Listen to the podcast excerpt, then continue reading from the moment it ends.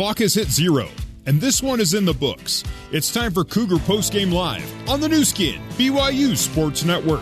Now let's join your host, Jason Shepard.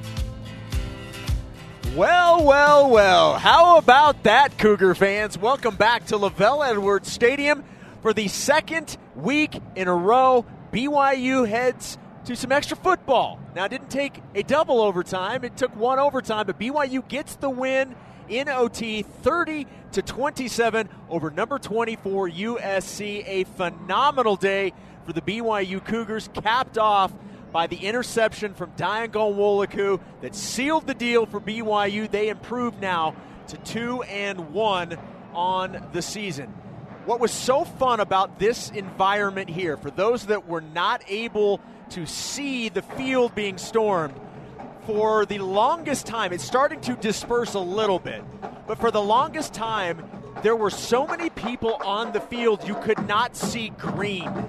You're talking about an entire football field that was completely covered with BYU fans. It was all blue. It was fantastic to see, and Cougar fans have every right to be excited about this one. The 24th ranked team in the country coming into Provo, their very first road game of the season, coming off a phenomenal performance over Stanford, averaging 38 points offensively in both games that they played. BYU holds them to 27. Enough cannot be said for the defense that BYU brought today. Completely changed Slovis's game. This was not the guy we saw last week against Stanford, and that's because BYU gave him different looks, and it was not an easy afternoon for him. Credit goes once again to the BYU offense, finding their rhythm, finding an opportunity to score when they needed it, play creativity was phenomenal today. You saw a lot of different looks, a lot of movement. Zach Wilson down the stretch was great, not just with the arm, but obviously with his legs, being able to run in for a touchdown. If you want to chime in, feel free at JSN Shep on Twitter at JSN Shep. I've got my eye on the post-game press conference room. There will be uh, players and coaches. First up, as always, should be head coach Kalani Sitake. If we see him going to the podium, we will certainly get to that. But let's read some of your tweets. This one coming in from uh, from Chris. Chris with a K. What a game! Exclamation point.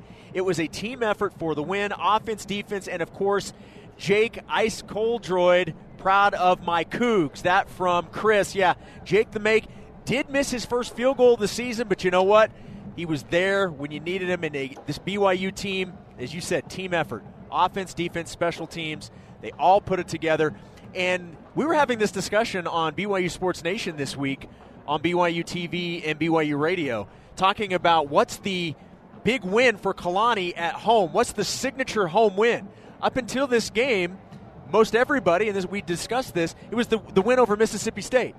This is now the signature home win under head coach Kalani Sitake. This was a ranked P5 team in your building and you won. Congratulations to the Cougars. Just a fantastic game for them. And again, 2 and 1 and now hosting Washington next Saturday at 1:30 Mountain Time, 3:30 Eastern, and uh, we will have all of the coverage for you and all the play-by-play uh, next week for another big one as the Cougars take on the Washington Huskies. This one in from uh, D Money. Love the game plan from the coaching staff. D always plays tough, but Grimes and the O kept uh, USC off balance all game. Without question, that's why you saw the opening drive for USC was all through the air, and they're like, this is the offense that we thought we were going to see. But once BYU was able to rattle Slovis, they started to go to the run game. That's what BYU to this point in the season had struggled with a little bit. So you started to see more of a ground game, but it completely took USC out of what they wanted to do. All right, we're going to take a quick timeout. We'll come back. We'll get to some scores in college football. If Kalani Sitake heads to the podium, we'll get to that as well. BYU gets the win in overtime. They defeat number 24 USC by a final score of 30 to 27. We'll have more of Cougar Postgame Live coming up next on the Nu Skin, BYU Sports Network.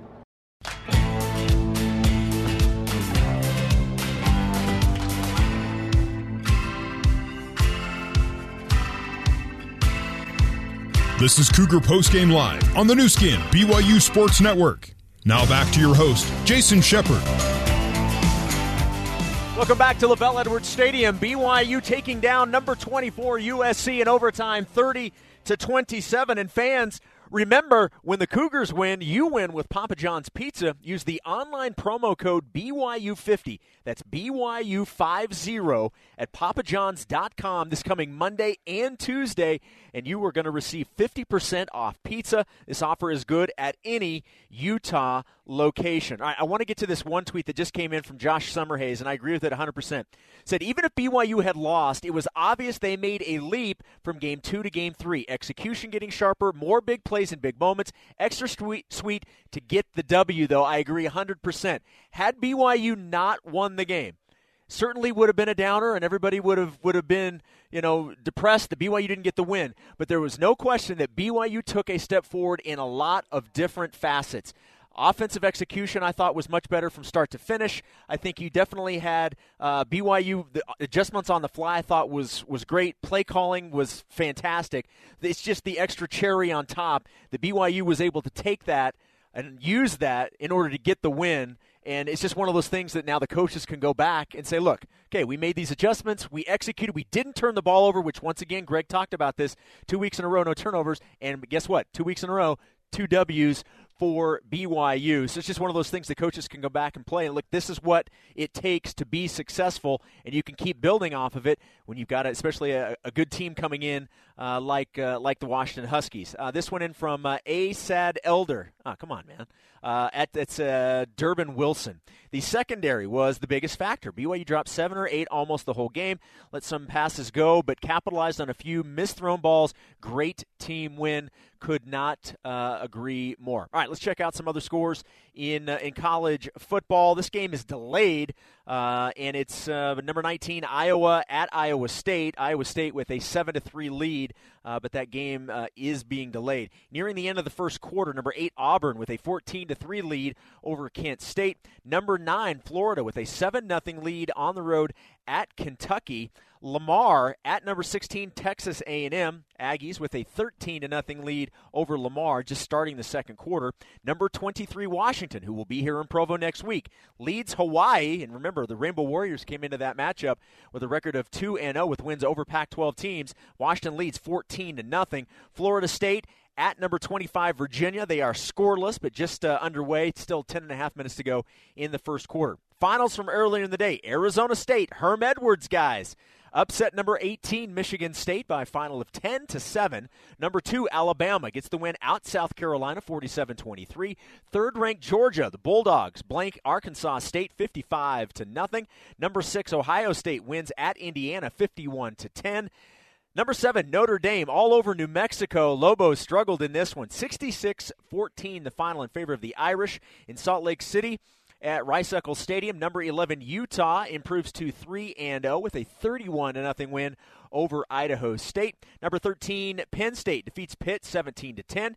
UCF, Central Florida, 17th ranked, get the win gets the win over Stanford 45 to 27. That's now two losses in a row for the Cardinal. Number 21, Maryland upset at Temple. Temple gets the win by 3, 20 to 17. Uh, another game, a couple other games just underway. Uh, number 1 Clemson uh, at Syracuse scoreless and Northwestern at number 4 LSU. That game also scoreless. Later on tonight, number 5 Oklahoma at UCLA, 12th ranked Texas at Rice. Number 22 Boise State who will be here in Provo in a couple of weeks hosting Portland State and then the late game at 8:45 p.m. Mountain Time, number 15 Oregon hosting Montana. All right, we'll take a quick break. If we can get Kalani on the other side, we'll let you hear from the head coach of the Cougars as BYU gets the win 30 to 27 in overtime. We'll have more Cougar Post Game Live coming your way next on the Nu Skin BYU Sports Network.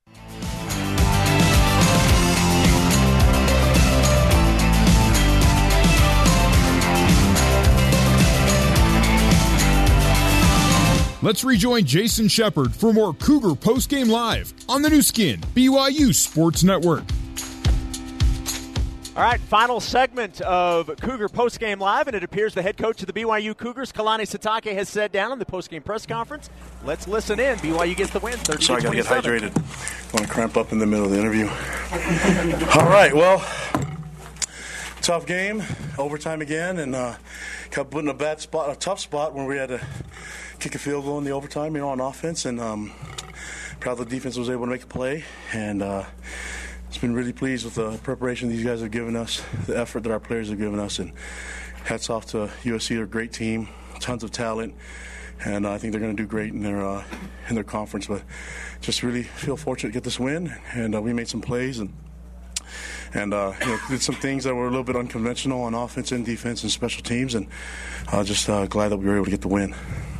I take any questions you guys have. How's, how's the heart rate after two straight of these? Oh, I, I, can do this. If we win the game, I'm good. It doesn't matter. But I don't know. It just it was a lot of fun. I just obviously we don't want to get have this be a habit, but I'll take it. If we feel good, we we worked on this these situations um, a lot in camp and spring ball, and um, you know with red zone defense, red zone offense. Um, and so we feel really comfortable with what we're doing as a, as a group and have a, a, bunch of leadership on this team that really believes in each other and they demand a lot from each other. And so um, I think it's easy as a head coach for me to have guys that do it and and uh, that I can lean on. And there's a senior leadership to everyone on the team, holding each other accountable. That's that's what we're seeing, and our guys are growing and getting better, and we're progressing. Let's uh, get ready for the next one too. So, excited for that that opportunity. Is there anything worse than having to wait for the replay? That you've had to do that twice in a row to make sure it was the game was over. Yeah, I think they should just let me review it for everyone. and I've been pretty spot on, except for the one time I took a timeout just to have them review it again. It was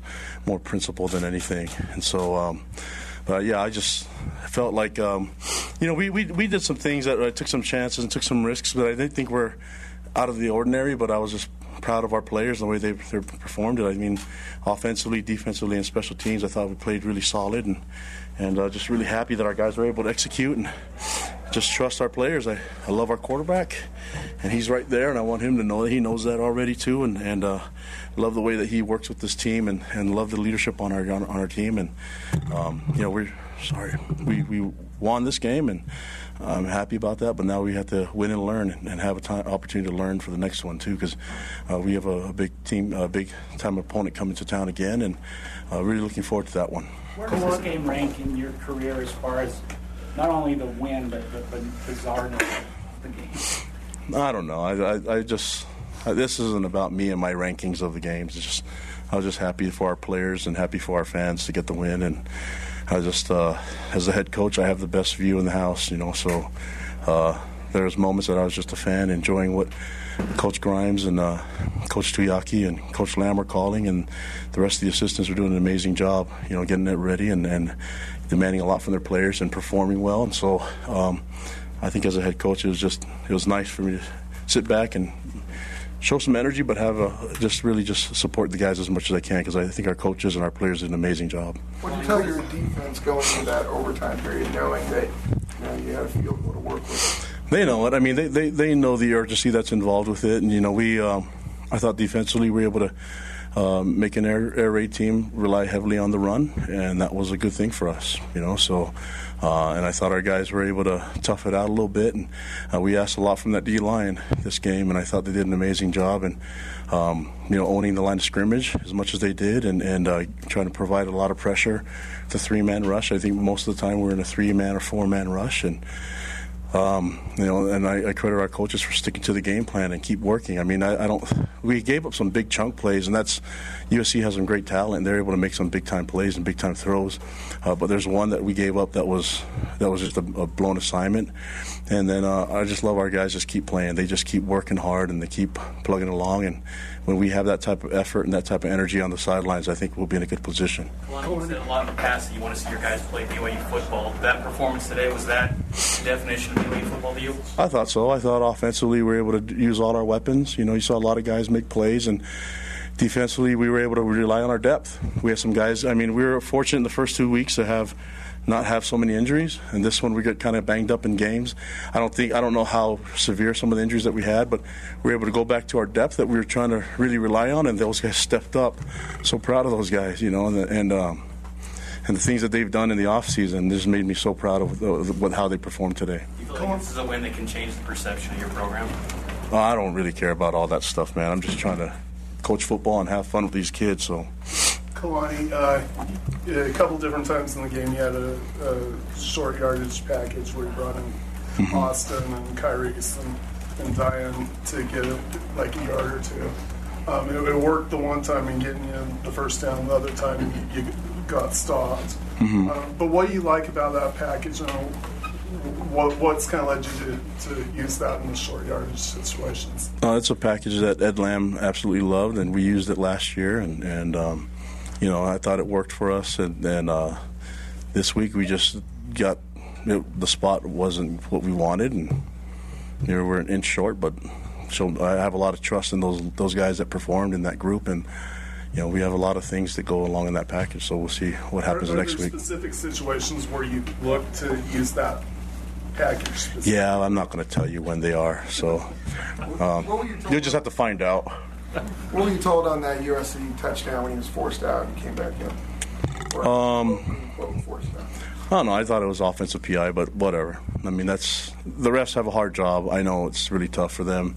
Um, I had a good view of it. They can always ask me. I can give them the call. So, give me a flag. I'll make the right call. But overall, I thought they, they did a great job. It's it's hard. I mean, I, I don't know. I got to go back and look at it again, and I'm always going to be biased, you know. So, but uh, I thought I thought really they made big plays. You know, we had coverage there, and and the credit to them, they were able to make the play. Looking back to the first quarter, uh, you know, USC scored pretty easily on their first drive, but then their next two drives, you guys were able to get interceptions. How much of that of a momentum shift was that, and a confidence boost was that for the defense to get those turnovers? Well, we we knew those were going to be there. We knew that we were going to have some opportunities to make some turnovers. We even dropped a few today, you know. So um, uh, we we feel really comfortable with our opportunity to scheme and strategize. But uh, you know, our guys had to really execute it. It was the players that were able to believe in the scheme and and for the D linemen to understand their role. Uh, the three of those guys that just owned the front, and um, it took it took all of the positions, guy, all eleven guys making it work, and uh, listen, it didn't go perfectly, but I think we were able to establish that they can't do what we wanted them to do. You know, so we are able to make them be a little bit more balanced. I don't know how many times they ran, how many times they passed, but um, an air raid team that ran the ball more than they threw, I think mission accomplished. Why didn't you kick the field goal on fourth and two? Because I was being selfish and I wanted to get the first down. Uh, that's me being honest. Yeah, I was. That was a fan moment for me, and I was just a lot of regrets on that one. But uh, you know, I think I think uh, Jake had just missed a field goal, and um, just really wanted to just. I, I believe in what we did, and it was an inch short. Short, so uh, you know, I I have to look at it and see if I made the best decision, but. I don't know. We'll find out. Maybe I'll, I'll do that again. Can you talk about Wilson and just kind of his improvement and development in the last couple games? Oh, he's awesome. He, uh, he's been doing that for a long time. And listen, he started the second half of last year, and so he's still kind of in some, some learning moments, you know. And but he's he's learning real quick, and and uh, and uh, he's got an amazing football IQ, and he has a great supporting cast to help him.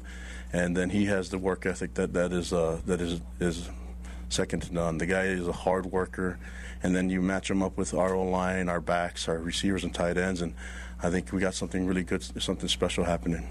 You touched on defense. Sorry. You touched on defense, but can you really tell us what it felt like to be able to see the defense pull out those key plays, especially considering the, uh, you're out a couple starters? I was just really proud of them. I mean, the, the boys that stepped up and made plays. I don't even know who caught the last pick.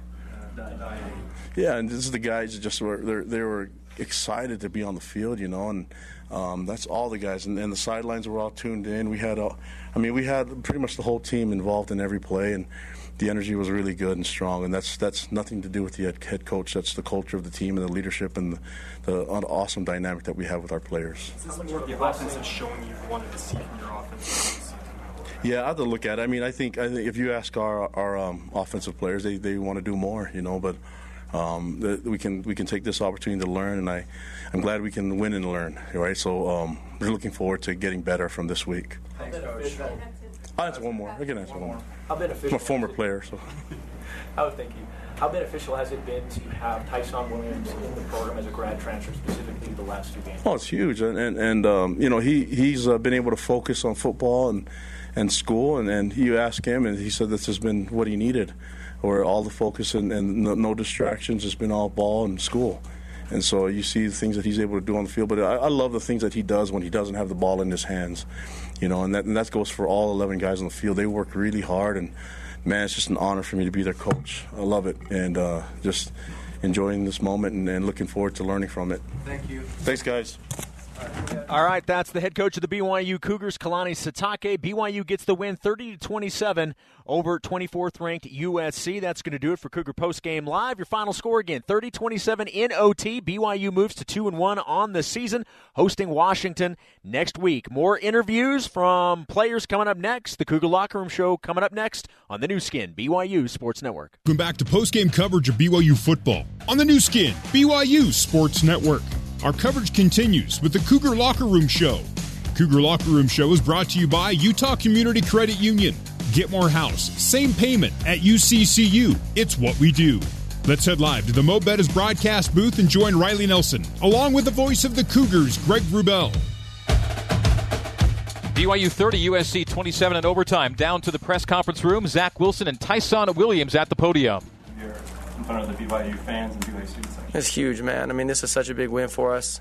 You know, it's it's like I always say, it's easy to it's easy to go into Monday learning off of a win, right? I mean, we still got so many things we got to get better on, but the fact that we got a win is huge, and you know, I'm so so proud of this team for battling.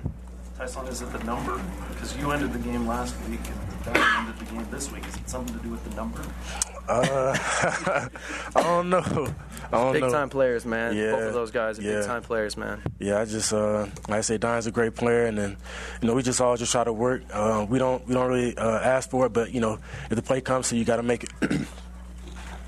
Zach, the last couple of weeks, there's been a parallel. It seems like the defense making a big play jump starts you. You and the offense respond in turn and make a big play. Do those guys help you kind of get your feet wet and get the adrenaline rushing and, and get you going? Over Yeah, man. I mean, it's not just us. It's it's the crowd. It gets the crowd going. It gets the guys on the sideline going, and so, you know, kind of just flip that momentum back on our side, and that was kind of what we needed.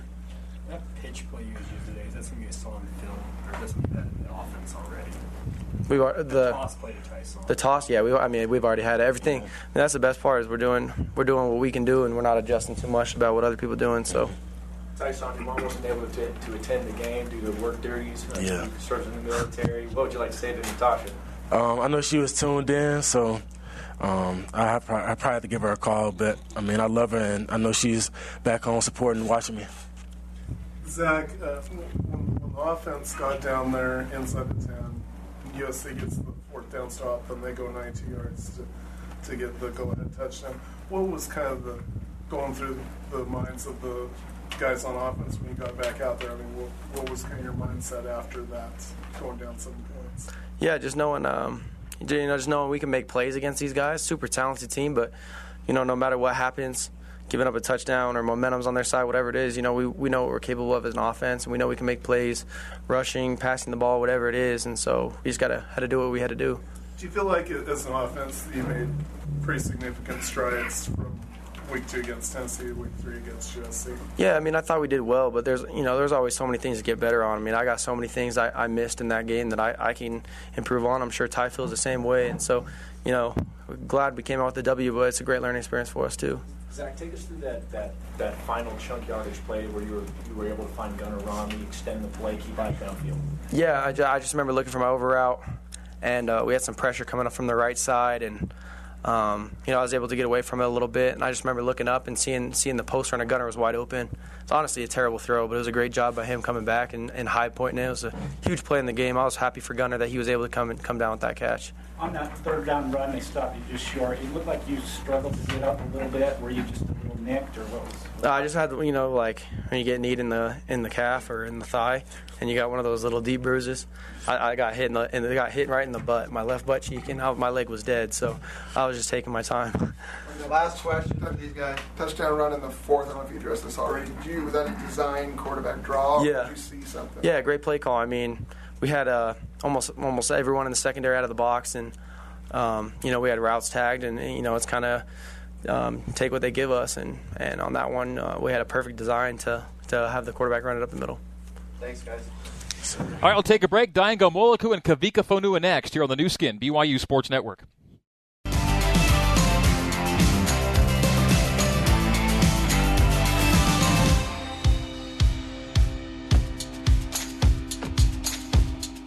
This is the Cougar Locker Room Show on the Nu Skin, BYU Sports Network. Now back to the voice of the Cougars, Greg Wrubell. BYU 30, USC 27 in overtime. BYU's leading tacklers Kavika Fonua and Dayan Ghanwoloku at the podium. Dayan also had the game sealing INT down at the podium. Head. He's a young quarterback, so it's like you can play up and then bail and stuff. So just messing with the quarterback's head, that's one thing we try to change and work on. And it was working a little bit, but he just like look one way and then roll out to the other way. So it's just like messing with the quarterback. You guys are seniors. What do you think this kind of win can do for you, for the program as a whole? I think it's big. Like we don't, we play good away in big like big games like Tennessee like that, and it's good winning there and like seeing all the fans there. But it's obviously seeing this environment at home. It's just it's crazy seeing our fans happy, seeing them rush the field. That's what like that's what we live for. We want to win in front of them and protect LaVell's house and uh, that's what we did, and it was just like an exciting moment. Just I don't know what to even think. I got trampled, and I seen fans. I I don't know how they got on the field so fast. I was like, "Who are you?" You know, just random people like quick. I was like, they're storming fast, but it's just a good feeling. Dayan, you score a touchdown and, uh, and get the game clinching interception. Is this kind of the game that you, you dream about, and why you came here? Oh yeah, I just want I just want to be a playmaker, like offense, defense, special teams. I just go hundred. Doesn't matter. That's how you make just making plays no matter what. Coach wants you to go play, and I take pride in like uh, special teams, especially just that's like your plus one. That's how you get your extra uh, tackles in, working on stuff. So I really enjoy that. Kavika, on my question on what the, what this win can do for the program. Oh man, it just builds the confidence really. Um, just even going to the end of the to the game, we had no doubt that we were going to win it, just like Tennessee. So that confidence boost, um, being away, we're always good. And now we're just trying to get that confidence back in um, the home stadium. Dayan, what's it like to go through that replay? Because I mean, you're the only one that had the ball and you know knew what happened with the ball. But you got to wait and see if the refs are going to yeah. confirm it or overturn it, and then you might have to go back out on the field, or you know, you don't know what, what what's that moment like. It was crazy. Like I knew I caught it. Like Micah rushed up to me. I was like, "Bro, I caught it." Like. because I knocked the wind out myself to keep my hands underneath. I was, like, I don't care if I get hurt. I just, uh, I woke up, I was, mm, but you know, I knocked the wind out myself. So I was for sure like caught it. But you know, the refs, you never know what's gonna happen. So me and Mike were just on the bench, just like, bro, it's, like it's good. We, like we got this. So we didn't like have any doubt that I didn't catch it, but turned out on our side. So it was good. Kind of redemptive because the disputed call that went their way on the touchdown. On me? Yeah. Wasn't that on you? Yeah. Okay. So it was, I don't know, it was just like, it was a PI, but you know, like, on to the next one, I was just like, I'm, I'm gonna keep challenging you. I don't care if you're gonna, the ref's gonna give you that touchdown. Like, I was, I'm gonna keep challenging you. That short yardage package you guys use, how did you get involved in being on in that package?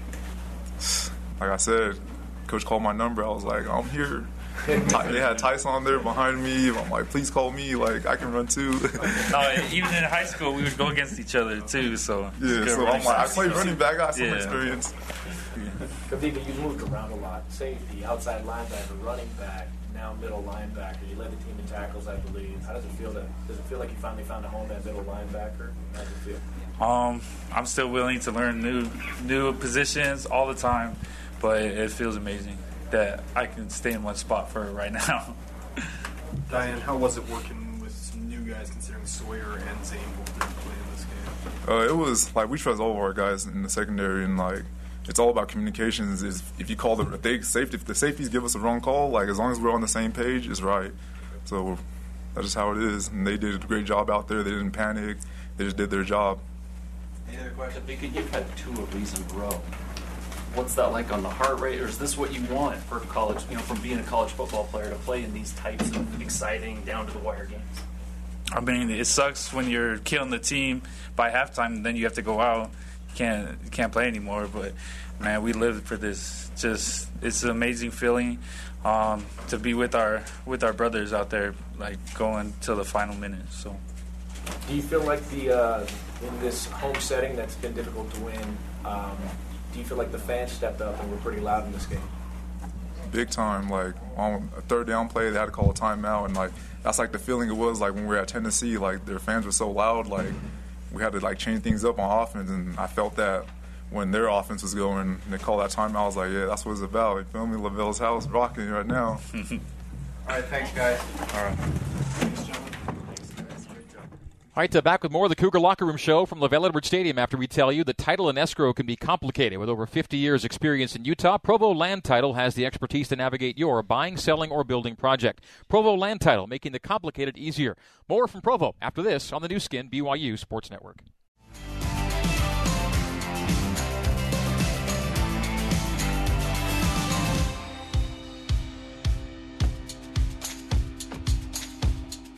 This is the Cougar Locker Room Show on the Nu Skin, BYU Sports Network. Now back to the voice of the Cougars, Greg Wrubell.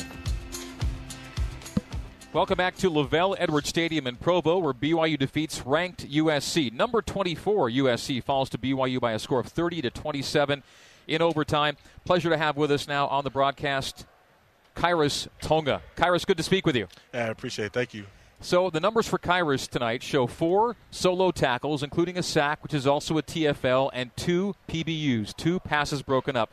Riley Nelson, before we get down to Khyiris on this, for a nose tackle to have those kind of numbers, that's impact.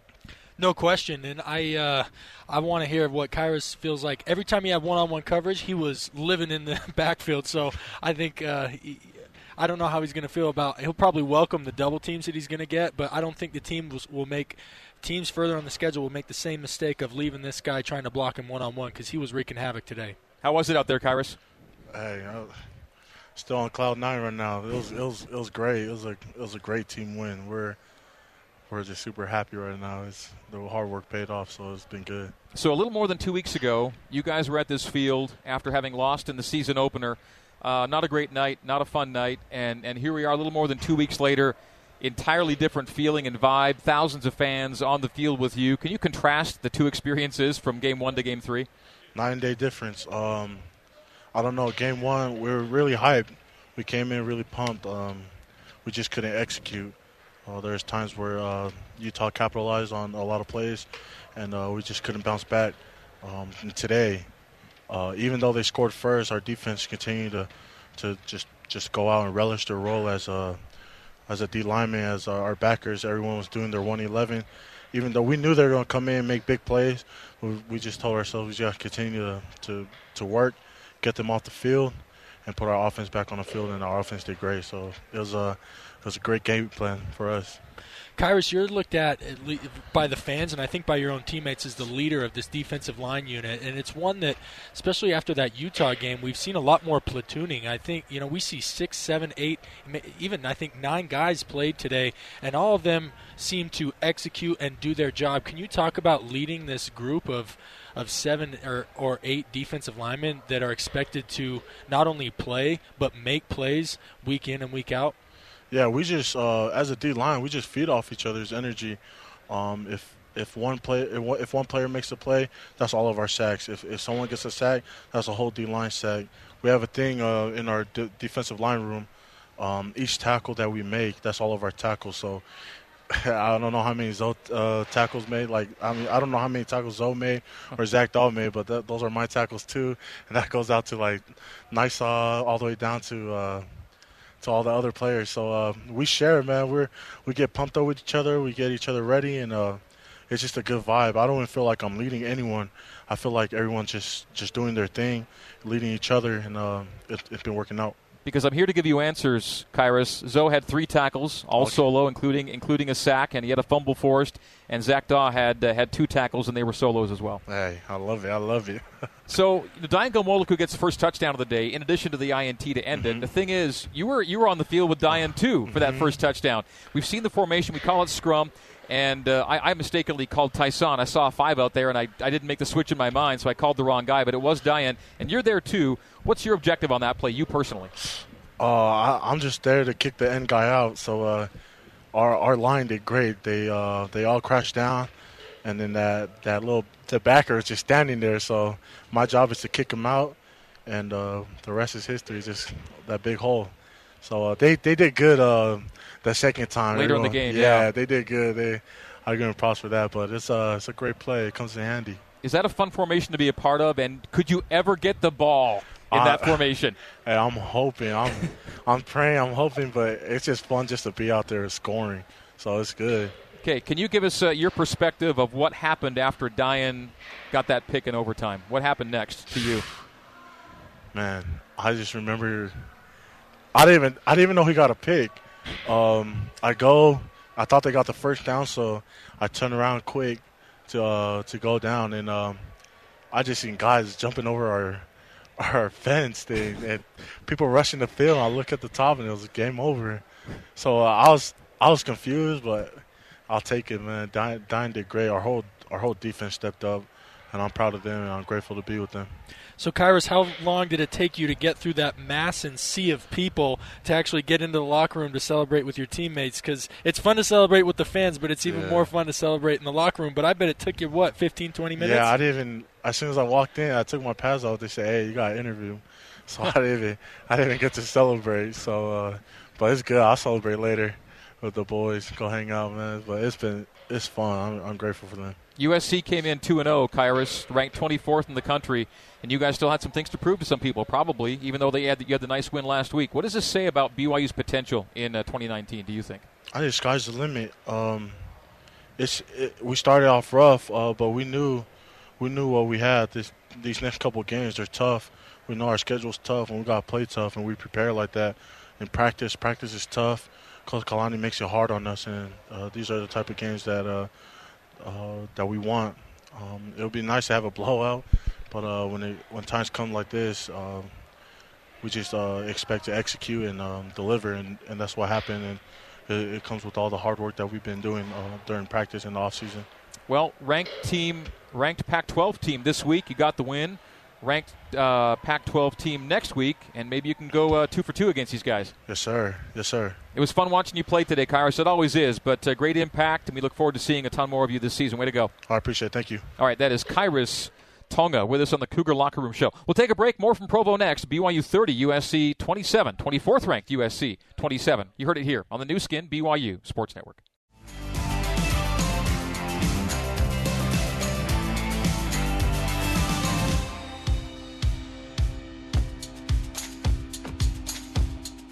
This is the Cougar Locker Room Show on the Nu Skin, BYU Sports Network. Now back to the voice of the Cougars, Greg Wrubell.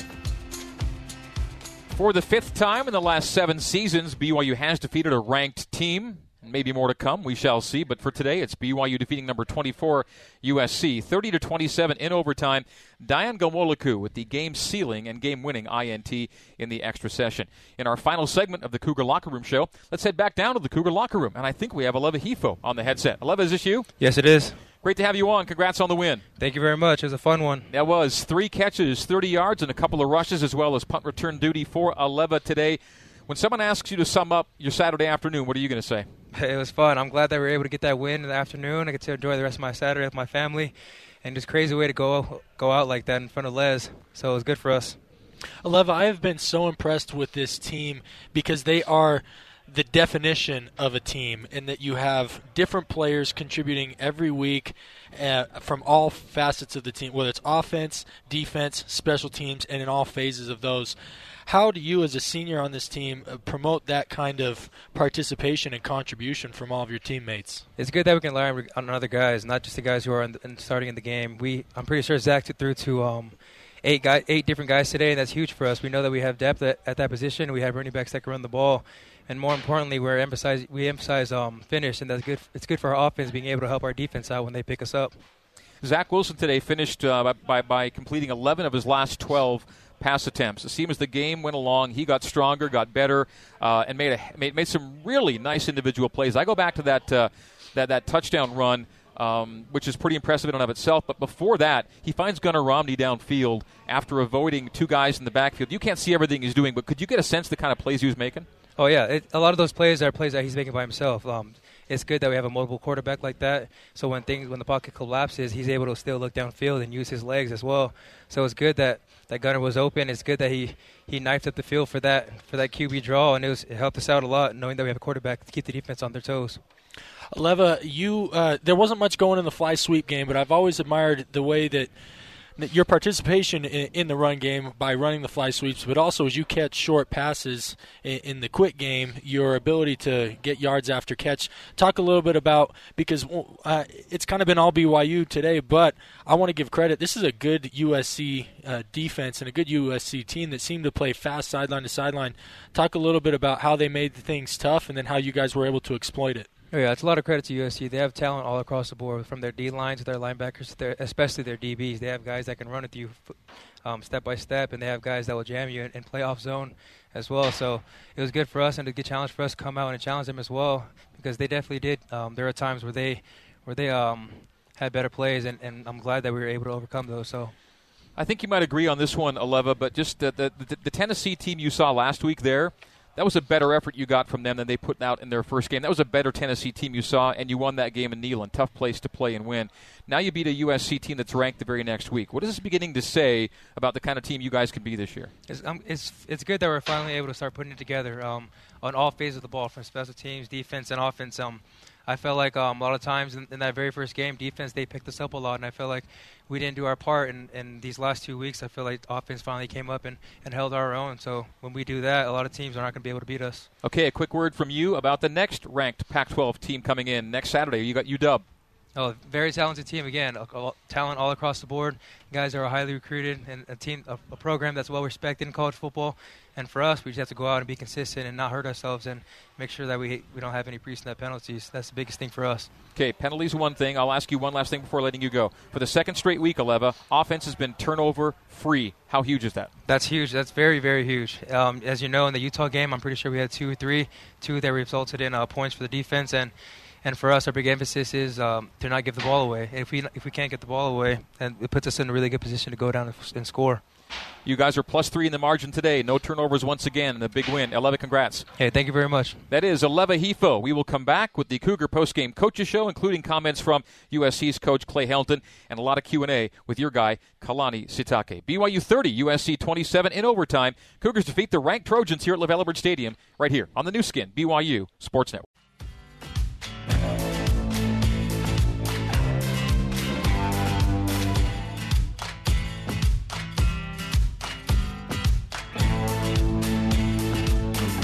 Postgame coverage of BYU football continues with the Cougar Postgame Coaches Show, brought to you by Mountain America Credit Union, guiding you forward. Let's rejoin the voice of the Cougars, Greg Wrubell. Well, before today, USC was one of six teams that BYU played more than once without at least one win. So after today, that number's down to five teams. Uh, Florida State 0 4, Iowa State 0 4, Ohio State 0 3, Oklahoma State 0 2, and then there's Stanford 0 2. That's the only Pac-12 team BYU's now never beaten after defeating USC today. BYU had been 0 2 against USC until today, but BYU fixes that rally with a 30-27 win in overtime. We've already had in just the short time we've had together uh, two pretty darn dramatic finishes and two great wins for BYU. You know, I feel like it's karma coming back around because the first game was uh, an underwhelming performance against a rival with an hour and 20 minute uh, lightning delay. So I will take it. If, uh, you know, there's to win back to back games in overtime against opponents from the SEC and the Pac 12, which are the cream of the crop of college football, is not to be understated. So uh, it has really been a treat to be on the broadcast and call these games and to forget calling them and broadcasting them, but just to be here to witness. It's been a pleasure. Time now for the Mountain America field goal recap. For each field goal BYU makes, Mountain America donates $500 to the American Red Cross. Today, the Cougars made three field goals for a running total of eight this season, bringing the donation total to $4,000 on the year. Kalani Sitake is soon to join us here in the broadcast booth between now and then. Let us hear from uh, Clay Helton, the head coach of USC. USC falls today to BYU. They fall to 2 and 1 on the year. Our intern Hayden, Hayden Wallace, got these comments from the coach short time ago. Here they are extremely hard, uh, and they made one more play than uh, than we did tonight. Um, you know, any times that you have three turnovers to the other team's none, and you're on the road, that's going to put you in a hole. And uh, tonight we came up one play short of getting out of that hole. Uh, I love how the kids keep fighting uh, and keep competing. This is one game early in the season. We'll correct it, uh, and we'll move on to the next one this is going to be a special team, mark my words, because there's special kids on this team, and they're learning with every snap. Um, and um, I'm proud of them, and uh, I look forward to the next opportunity to compete. With that, uh, we'll take any questions that you got. What did you see on the read on the run pass? Hmm? What did you see on Hayden's read? Um, we'll have to watch it on tape. It was a spacing play uh, to try to hit one of the voids, um, and uh, we'll have to be able to see uh, in, where it was. Uh, my my gut tells me they went strong rotation. I think the backside might have be a little bit more open, uh, but we'll see. We'll see. Clay, I know you talked a lot The about theme for this year for you guys has been so what now. Yeah. Is this the kind of game you can say so what after? I mean, Uh, no question. That's what I told them in there. That's what I told them in there. This team is built for this, you know, to have adversity and then overcome it. And um, this is a non-conference game early in the season that we'll have to dig our way out of. Um, with we got a big game next week uh, again, uh, and just like this one was uh, against another great Utah team. And we uh, don't have any time to sulk. It's Friday night, so we've got to get on this plane and we've got to get right back to work tomorrow morning. Clay, I know you talked a lot about maturity and Yeah. know, for this game. Yeah. As you look back at, at the game now, it, how do you evaluate your team's mentality? I guess. I, I think they're tough as heck, to be honest with you, because you have two early turnovers in the red zone, and they, and they only get 10 points out of that. We were able to create one of those stops and then get it back to a 17 17 ball game at halftime on the road. Um, you know, get up, uh, get up in the second half, and then they make a couple plays, and we make a couple plays, and we find ourselves in overtime. And uh, thought the defense did a really nice job on the first series in overtime, and we had the opportunity to close the door, and you know what, the ball, bounced the wrong way, and uh, that happens sometimes in, in football. in overtime, uh, in overtime after the first play did go for a loss. Why run again when you need 11 to convert? Uh, to get a third and manageable, um, a third and manageable, which it did. You know, you went from second and ten to third and five, uh, and uh, um, thought it was a nice run by the kid. Thought it was a good play call by Graham. You know, instead of putting the kid in, all of a sudden you miss a pass and you get you know another third and ten situation or long. Um, you know, he got he got it to a manageable distance, and um, um, that's all you can ask for. Is you try to get half on second down and then complete the third down um, and, and get the first, but we, we didn't get that done. How much did the two early interceptions change the game plan and what you want to go? Um, you know, I thought Graham did a nice job because, as you saw tonight, it was a ton of drop eight, um, trying to force the run game, and we end up, I think, with uh, 170 plus yards uh, on the night. Um, uh, you know, and it, it was one of those where they were going to force the issue there. Um, had some RPOs, uh, were able to get a deep ball shot. Corners were playing deep, and we caught him in a caught him in a little bit of a, um, a tempo play where the corner kind of fell asleep, and uh, Pitt was able to get by him and make a heck of a catch. I thought he had him again. Uh, I thought he had him again. I look forward to seeing the call on the pass interference. Um, but uh, um, it was uh, one of those games. It didn't go our way. We'll have to rebound and get it next week. All right, that is uh, Clay Helton, head coach of the USC Trojans. His nationally ranked team comes into Provo today and falls to BYU in overtime. We are pleased to be joined in the broadcast booth by BYU head coach Kalani Sitake. Back-to-back weeks, back-to-back wins, back-to-back overtimes. How you feeling, coach? I'm feeling great. Ankles are healthy now, so um, I'm feeling great and just so so happy for the for this win. And uh, I just felt like it was uh, such a cool evening, a cool, cool afternoon, and, and just a great experience for our players and our fans. And uh, it was it was awesome to watch. If there was one thing that this game came down to, what might it be for BYU today? Um, I, I think for us, uh, just we were resilient again, you know, and um, there there are moments where it could have been easy to just give up, and our guys are on top of it from the very beginning and, and to the end, and and uh, we had a lot of fun, man. The guys were loose. I, I thought they're they're excited to play the game, and they're trusting each other, and, and it took all three phases to to, to function well, and. Um, I, I'm really happy with the way the coaches uh, prepared the, this team, and uh, really happy with the leadership on our on our uh, from our players, and and not just the uh, seniors, but from everyone. It it, it was a, great team win, and, and uh, it was uh, an honor for me to watch it as a head coach. Coach, in your post-game presser, you were asked the question, "Does this win change the perception of your team?" To which you said, "I don't care about that." That's hard for the fans to believe because we, as fans, that's all we care about is how our team is being perceived on a local or a national stage. But in my opinion, and being a former player, you do not win back-to-back overtime games against opponents of this caliber without being in the right mental mindset.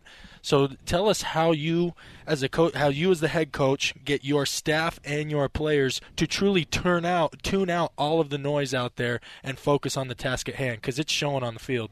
I, I trust the players, and uh, you know, for for me, it was it was simple to to, to have them have such a huge and integral part in, in helping our team and the culture of it. And so I trust our players to make make decisions, and um, and my job is to facilitate their dreams, and that's all I do as a head coach. And um, you know, it's it's uh, there's a credit to their families and how they're raised, and, and we're really tapping into more than just the football part. We're tapping into the how much they love each other, how much they care for each other, how much they love representing this school and the church, and um, how it's important for them to play with sportsmanship and honor and and all that stuff that that goes into it. These guys do a lot of service and they help so many people uh, with the role that they're in and, and, and, and the status that they have as a, as a football player. But uh, when I say I, I don't really care about that, it's just like I get I'm lucky I get to be around these young men, you know, and I get to be around awesome fans, and so. Uh, uh, I think the perception we just what it doesn't really matter. I, I, we had a great moment, a great experience, and and, uh, and uh,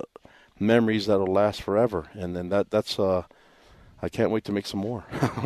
you got to be around a lot of awesome fans, like really up close at the end of this game oh, yeah. tonight. yeah, and it, it was uh, it was perfect. I'll take it. You know, and uh, I, I was able to hug a bunch of fans, and I said, uh, my goal in, as my as a head coach at BYU is to hug every fan out there, and uh, we got a lot of done, a lot of that done today, and and uh, just it was so much fun, man. I I didn't want to end. I love the fact that they were storming the field and and stepping on my toes. It felt great, you know. So um, th- those were those moments that I remember as a kid storming the field and jumping up and down and being around great football players like Ty Detmer and Steve Young and you know just being enjoying Vai Sikahema and Lick Lakehim, all those guys that I can name and and uh, saw a lot of young people today enjoying themselves and saw a lot of old people too. It was a lot of fun. Okay, today's game, uh, three more takeaways, zero giveaways. Let's go back the last two games, both wins. It's four takeaways. It's zero giveaways on offense. And look at these four takeaways. It's a turnover leading to a Tyson touchdown last week at Tennessee, which was in a, in a scoring area. This week, it's a pick in a scoring area. You end up with a touchdown. It's an INT in a scoring area. You get a field goal. Then it's an INT in the same kind of area to end the game. Those are crucial, crucial plays where you need to have them. yeah, and and uh, and uh, in between that, there are some that we dropped. You know, so um, uh, uh, I'm the coach, and I'm going to go. Nothing can be enough. So I, I, I'm still wishing we would have caught that one that was bouncing around towards the end of the game, the one that was in the red zone down here. Um, and so I'm I'm always going to analyze that stuff. I'm always going to analyze my decision to go for it on fourth down instead of kick the field goal. So uh, I'm I'm still trying to get better as well as a head coach, and uh, so I'm I'm getting in that mode now where I want to get to the film and, and find a way to get better because our fans and our players des- deserve that. By the way, Dayan, as a true playmaker, makes the INT after earlier in the game scoring a touchdown as a running back, so he can kind of do it all. yeah, and and uh, it's it's a good good year to wear number five. You know, so uh, evidently, yeah. Dayan, you know, it's it's crazy. Dayan makes some great plays, and there's times that his, it's really quiet, and that's when he's doing his job as a corner. Uh, when you don't hear about what's happening on his side of the of the ball, you know, and uh, I think he was really hungry for this. He he he was saying it during the sideline. He was that law of attraction. He was just saying, "I'm going to make this play. I'm going to make a play," and and you know, it was one of those things where the players were just anxious to and and urgency to get to make the play when it came their way, and I'm glad they did it. Coach, one of the things I've been so immensely impressed of eh, from both your play callers but also your players is their poise. Last week, Tennessee went away from the run game that was giving them success in the second half on a couple key third down, decided to put the ball in the air. Today, USC went away. They were you guys were giving routes up to the sideline, right? You were giving them quick outs and using the sideline as a defender. And in key moments of the game, they decided to go over the middle, um, which was trouble all night for them. How how have you architected this program in a way that your play callers, your staff, and your players remain poised in situations where the opponent seems to be cracking and deviating from their plan? You guys stick with it, and it always seems to work out for you.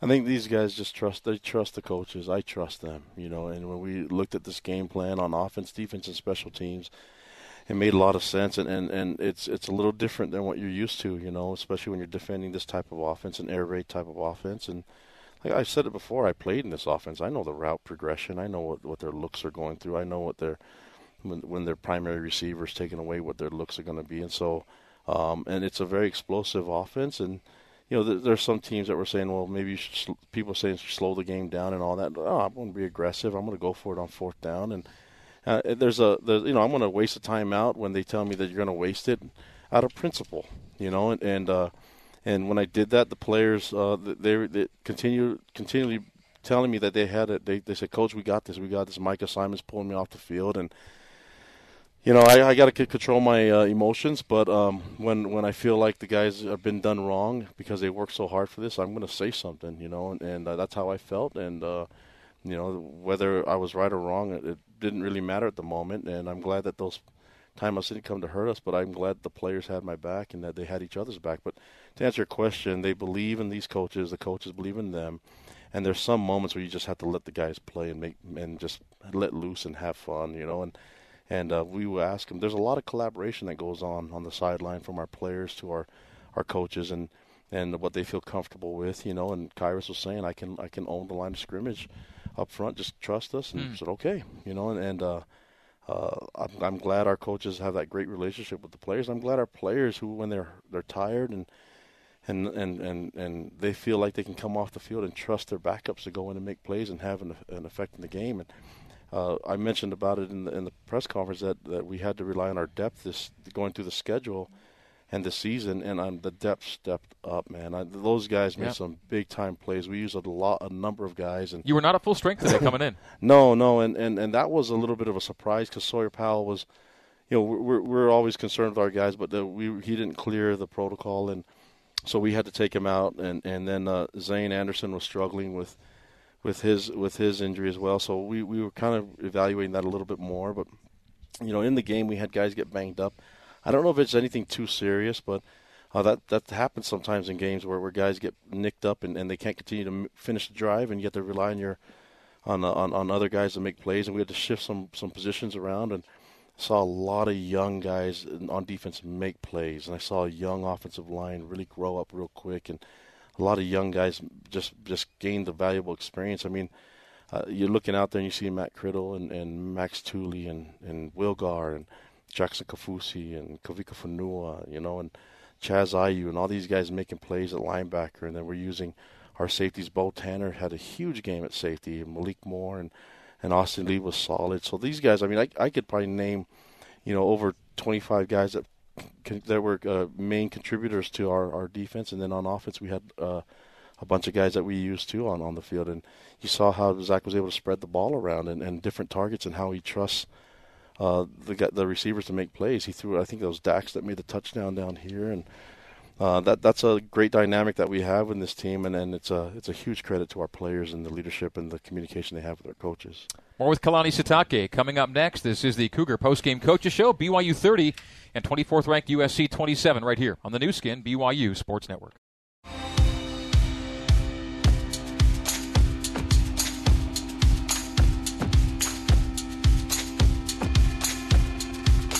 You're listening to the Cougar Postgame Coaches Show on the Nu Skin, BYU Sports Network. Now, back to the voice of the Cougars, Greg Wrubell. We are live from LaVell Stadium, where 62,546 were in attendance, and a good number of them ended up on the field at the end of the game to celebrate this overtime win, 30 to 27 over USC.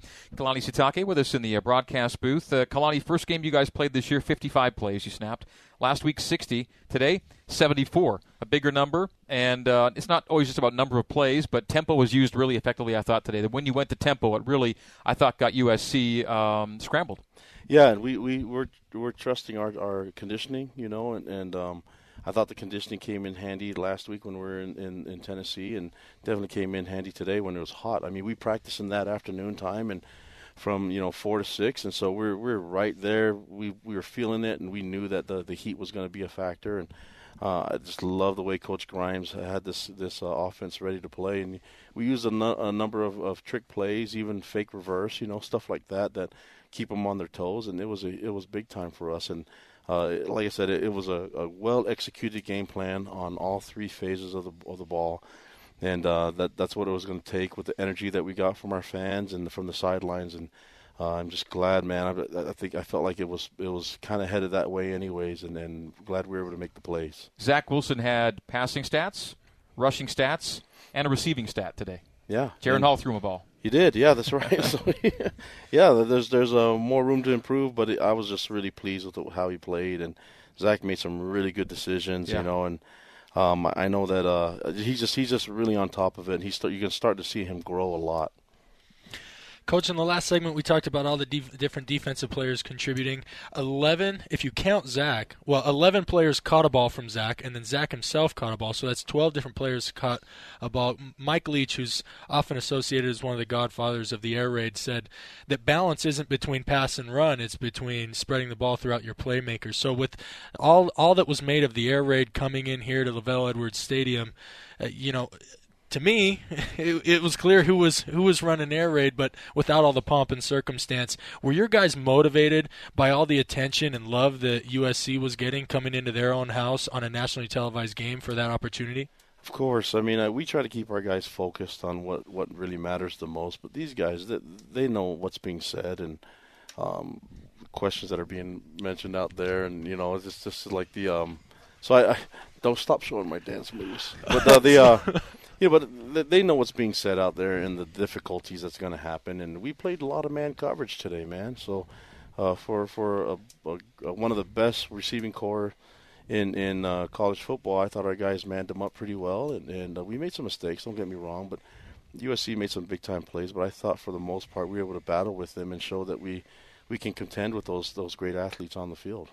What has happened with this team and to this team from week one to week three? Do you think? Oh, we've grown a lot. I, I felt like week one we were more um, just really tight, you know, and and, and uh, it seemed like everybody was afraid to make a mistake, and then we end up making mistakes, and and uh, that was kind of hard going into it because we're still a really young group, and and uh, but I thought uh, you know the way that we they were able to bounce back and learn from it. I mean, take nothing away from Utah; they're a great team, but they're they're a really heavy leadership team on on the senior side, and and our guys um, they knew that there was a missed opportunity. We made mistakes there, and then you know I thought they grew from week one to week two, and definitely from two to three, and then now we're looking forward to the next one. Uh, you're three and over uh, three and zero oh in overtime, by the way, so that, that's a good thing. Um, back in your first season, you beat Toledo here, and then went on the road and beat Michigan State on the road back to back. Those were the last games in which BYU was turnover free in consecutive weeks. You've done it again with Tennessee and now USC. You don't turn the ball over you're going to give yourself a shot to win every game, and you've got a great record in those kind of games. Yeah, and we've been really um, harping on that with our with our players, and more than anything, they've been they've been the ones that have been demanding it from each other, hmm. uh, taking care of the football. If you come watch practice, you can hear that's one of the main things that our our players say to each other is ball security, taking care of the football, and then making good decisions from our quarterback. And and and uh, it, it, it takes the whole team to make it work. I, I thought I thought uh, you know punting game from from uh, Oldroyd did some really good things for us too. He can get the ball way up in the sky and, and makes it easy for us to cover. And so uh, this has been a really good game for us, and I'm just really excited about the lessons that we can learn from this with a win. Since you uh, brought up the special teams, one thing I commented on during the game, in previous games, you've been kicking the ball through the end zone, just take, taking the touchback. I thought it was an interesting strategy. They were kicking high loopers, let the coverage team go down, and I thought, man, SC's got these explosive guys back there, these returners. Why are we taking the chance? But uh, you stopped him short of the 25. In other words, that strategy paid off, I think, on every kick but one when he only made it back to the 25, maybe the 26. Talk a little bit about that special team strategy because uh, field position was big in this game, um, especially as it came down to the wire.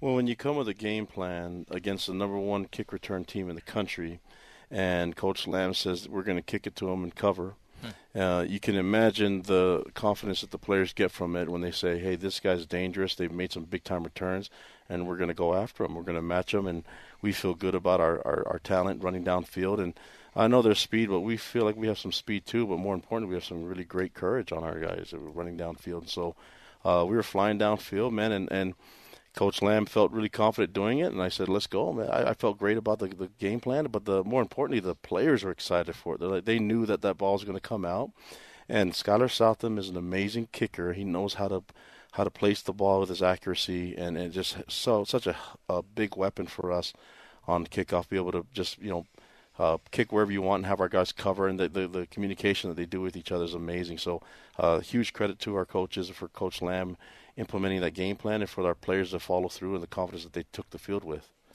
Last thing you said in our pregame interview was just about how it's uh, you know with a Saturday afternoon and everything else, it's like old school Cougar football. Let's go give 'em a, Mhm. let's go give the fans an old school Cougar win. It's kind of what it was today, and people got to storm the field and be happy and enjoy a home victory, beat a ranked team and a name team, a national name. Right? Uh, it's one of the best days you've had to have as a coach. at Oh yeah, it, it it was there. It was such a, a cool um, flashback to the past of playing the games at 1:30, you know, and one one o'clock, 1:30 kickoff, and uh, getting a win and, and going home before the sun goes down, you know. So uh, just just uh, such a cool feeling, and um, we have some amazing fans, and I, I just I loved interacting with them after the game and. The energy that they brought uh, fr- from the uh, you know into the overtime, but throughout the entire game was amazing. So uh, we're looking forward to them doing it again for us next week. Next week is Washington, so it's another Pac-12 team, another ranked Pac-12 team coming in, and you guys come in with a, a ton of confidence and good feelings at two and one right now. Yeah, and you know they got us last year. It wasn't really much of a game. You know, I, I thought um, we were able to hang in there a little bit early in the game last year up in Seattle, but uh, you know we've learned a lot from that game, and and and uh, you know looking forward to Zach taking the field against them and and, and with our weapons. But we'll see how, what happens. I think they're. Uh, I I think they're a very talented team with a great culture with Chris Petersen, the way what he does with that coaching staff, and the way they get their players ready to play. It's going to be such a cool thing to have them here in Provo. All right, another 130 kick next Saturday. Kalani, congratulations to you and the guys. Thrilling overtime win again. Knoxville was fun, and this was even more fun in a different way. Yeah, let's keep it going, man. Love you guys. Go Cougs. All right, thanks, Kalani. That's Kalani Sitake. We've got Cougar Nation now coming up next here on the Nu Skin BYU Sports Network.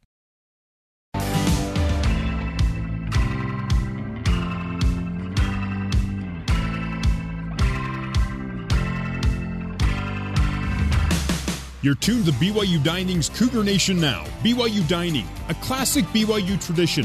Have a scoop today. Be a part of the show by emailing your questions to Cougar Nation Now at BYU.edu or tweet your questions using the hashtag BYUCNN. Let's head live to the Mo' Bettahs broadcast booth and join Riley Nelson, Mitchell Jurgens, and the voice of the Cougars, Greg Wrubell. Let us pause before we get into all the Cougar Nation Now festivities. Let us pause 10 seconds for station identification on the Nu Skin BYU Sports Network. BYU Radio, 107.9 FM KUMT Randolph and KBYU FM HD2 Provo. Back at LaVell Edwards Stadium, Greg Wrubell and Riley Nelson, along with Mitchell Jurgens, back up from field level. We're chatting it up about BYU's 30 to 27 overtime win over 24th ranked USC. BYU improves to two and one, and the uh, P5 run of teams continues and concludes next week with Washington coming into town. And then uh, the P5s will be done, but uh, still hurdles to overcome the rest of the way. But I think I'd have to say that if uh, if you looked at the way the the schedule shaped up, and if you said BYU would get out of the first four games with at least two wins, and knowing you play an FCS team later in the year, which would give you three ostensibly, you've got to find uh, three more wins somewhere to get yourself to a bowl game. If that's the low bar expectation, just get to the postseason. Well, BYU's helped itself a great deal just in the span of, of seven days, eight days, last week and this week. No question. I and I, I was as we were leading up to the season, and I was uh, getting the opportunity to chat with the local sports radio guys. They asked me what my prediction, and, and I honestly felt this. Some people called me a little bit optimistic and maybe a little bit of a homer, but I felt it was very realistic to go two and two in the first four, three and four, three and one in the next four, and then win your final four games in November. And uh, boy, we're we're sitting at two and one and feeling pretty optimistic uh, with at least chances to be to compete with Washington next week for a chance at going three and one. This was a USC team that finished uh, last week's game against Stanford on a 35 nothing run, and BYU held USC to 27 for the game in the win today. A lot of good things to a lot of things to feel good about in this victory, and uh, Ben Burt brings up one of them. Uh, ben Burt on uh, Twitter, and by the way, to join us on the program, hashtag BYUCNN, the CNN for Cougar Nation now. So hashtag BYUCNN to get your comments heard on this show, or you can use the old school email, cougarnationnow at byu.edu. Cougar Nation Now, which is all one word with two N's, Cougar Nation Now at byu.edu. And that'll come in handy later for, uh, for ice cream winnings as well. But Ben says BYU continues to show that better execution can overcome better athleticism. He notes that USC played with a bunch of five star players, and BYU today overachieved its recruiting rankings. And let's piggyback that comment from Ben by noting that BYU didn't even have a full strength secondary today against one of the best pass attacks in the FBS. And the Cougars responded with guys like Beau Tanner, a former and one time wide receiver and then defender, and then he's gone and now he's back playing a really key role. So BYU was, you know, maybe outstarred, if you will.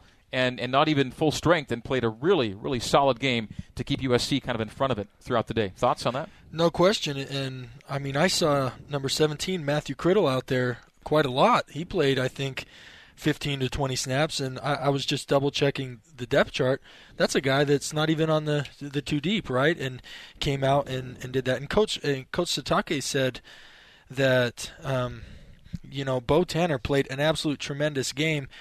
But the reality is, we didn't call his name much because he was having blanket coverage on these speedster wide receivers that were supposed to be all world. So a tremendous job by him getting kudos from his coach and and again it speaks to the depth and it speaks to the competitiveness. I mean at the end of the day, that's why you strap it up and you play the game because stars, rankings, media hype, all of that stuff once that ball kicks off and you're competing between the lines means absolutely nothing. It all what all matters is who's got the bigger heart and who's got the be, the better mind to know their assignment and execute it uh, between the lines. Today's win also means BYU's defeated 11 of 12 Pac-12 programs. They were 0-2 against USC until today.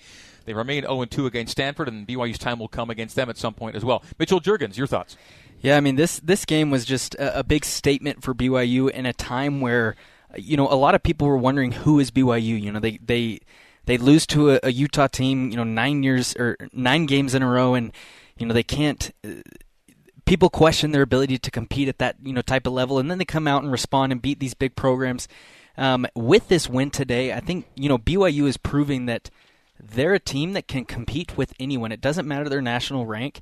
And what I loved about you know what I saw today on the field was a very balanced attack and you know BYU has found that they are they can run the ball, they can you know smash mouth football is is definitely in their style. In addition to letting it fly, we saw some amazing things from Zach being able to escape the pocket, mm. um, you know, escape pressure and create big plays with his legs and keep his eyes open downfield. One, one of the things that I love as a former receiver is to see receivers not give up when Zach does start to scramble. I mean, some of the biggest plays that ever can happen on a on a field in a game for an offense is when the quarterback gets out of the pocket and your receivers can adjust their route.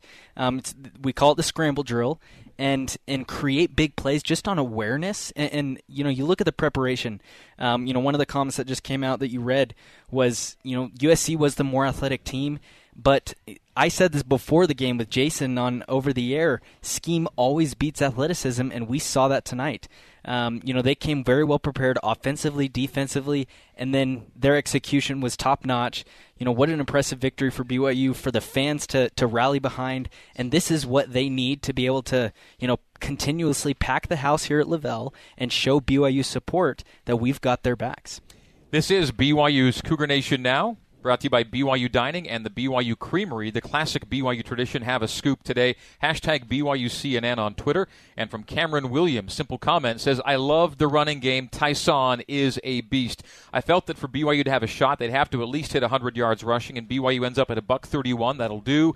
Ty'Son, that close to his first 100 yard rushing game. He did gain 100 yards, but lost one on one carry, ending up with a net of 99. So 99 on 19 carries pretty close to what people would say is a good goal, meaning 100 on 20, uh, which is what he was very close to getting today. And and Ty'Son has really been uh, the early season revelation for BYU. Of course, you hope, guys, right, that a fifth year transfer out of the SEC is good. You'd expect that, but he was never really, you know, uh, uh, uh, he, did, didn't put up thousand yard seasons with the, with the Gamecocks. He was good, but but what would he do for BYU? Well, the hope is, I think, the hope's been uh, validated that 100 yard game is coming. It will come, but he's shown how good he can be just through two games, three games now. No question, and I think he's exceeded expectations. Running back's a tough position because during fall camp, you don't want them taking. They only have so many hits, right? So you don't want them taking a bunch of hits. You don't want them going live a lot. So uh, us, uh, as the broadcast crew and the fans and the scrimmages and throughout fall camp, we didn't get a lot of live looks at Ty'Son Williams, but he has exceeded our expectations. He showed, you know, there was the one run where he ran through an arm tackle at the line of scrimmage. He made a jump cut on the safety that was coming through, and then drove his feet. He drove two tacklers about six yards forward, all for a 12 yard gain. It showed me everything I want to see from a running back vision, quickness, strength, and balance. And uh, boy, uh, with him providing that stability with this offense, uh, I just conti- I just foresee a bunch of step by step by step progression uh, as the season continues to go on. Yeah, and one of the things that I actually loved hearing, um, you know, Kalani talk about Ty'Son is he, he talked about his character and he talked about who he was as a person. When he came to BYU as a fifth year senior, it was all business. He wasn't come to have a he, he didn't come here to BYU to just you know have a good time, enjoy the um, you know, the college life, as they say. And he came to play football, put his head down, focus on school, focus on football, and that's it. And and it shows. I mean, he's his focus in the game is just incredible. Watching him carry himself, um, he's established himself as you know a fifth year senior, first year here at BYU, already as a leader of the offense, and you can tell the guys respect him. Uh, the guys look up to him as a as a player that's going to make big plays in big time in in big moments, and he's just going to play with you know his hardest and and um, do his job when when given the opportunities. And so I'm I'm a big fan of Ty'Son Williams and just what he's meant for this program, um, establishing the run game and, and, proving that he can be an every down back and a big contributor for BYU. 100 yards of total offense last week, 117 yards of total offense this week between his rushes and receptions for Ty'Son Williams. From uh, Joseph Hovey or Hovey on uh, Twitter, hashtag BYUCNN. He says, What a day. My 40th game at LaVell Edwards, being back there after my mission. Good for you. Congrats uh, with your dad, he says, this time in the Rock. And to have this kind of exhilarating finish, incredible. He says, Thanks, Kalani, Zach, Tyson, and all the guys for creating amazing memories. That's what it's all about. And it was after the game today. Um, you know, there's, there's, a lot being talked about, you know, uh, field stormings and when they should or shouldn't happen. I don't begrudge anyone for doing what they did today. Uh, after, after the way the home season kind of opened on a downer, ranked team, Saturday afternoon, underdog win. Why not enjoy yourself? It's done safely. It's done. It's done uh, without uh, danger. And in the end, literally, they cleared the field to let the review happen, and that was done orderly. And then they came back on, and I, just thought it was fun to see. Uh, you know, th- there can be a lot of cynics about about that kind of activity, but I thought uh, today it looked and, and, it looked good, and, and it was an appropriate time to do it, and it was done safely. And so, uh, kudos to everyone involved for making it uh, again a day of amazing memories that way. Yeah, absolutely. When you now, look you were at, in the middle of it all. I was, I was. and when you look at a football game, you know what you want people to do is you want people to have fun. You want to enjoy it, and that's part of the fan experience. You know, you look at Cougar Canyon before you know this pregame adjustment that we've done is it's all about creating this experience to to not only have the players have fun but the fans. And you know, you look at it, all, all the players that or the fans that stormed the field. I mean, they were just having a good time, and, and that's what you want to celebrate. Uh, Provo is going to be rocking tonight, just with um, you know, with a lot of energy, and, and, and this is exciting. The players, as a former player, I mean, you loved when you know you're walking down the street and, and maybe someone recognizes you as a BYU player, and they're screaming and yelling. I mean, it's just it's such a fun atmosphere when you have big wins like this, and and so glad that they were able to storm the field and celebrate with the players. This is BYU Creamery and BYU Dining. Cougar Nation Now, hashtag BYUCNN on Twitter. You can email us using Cougar Nation Now at BYU.edu. We'll take a break and more from Cougar Nation now on the Nu Skin, BYU Sports Network.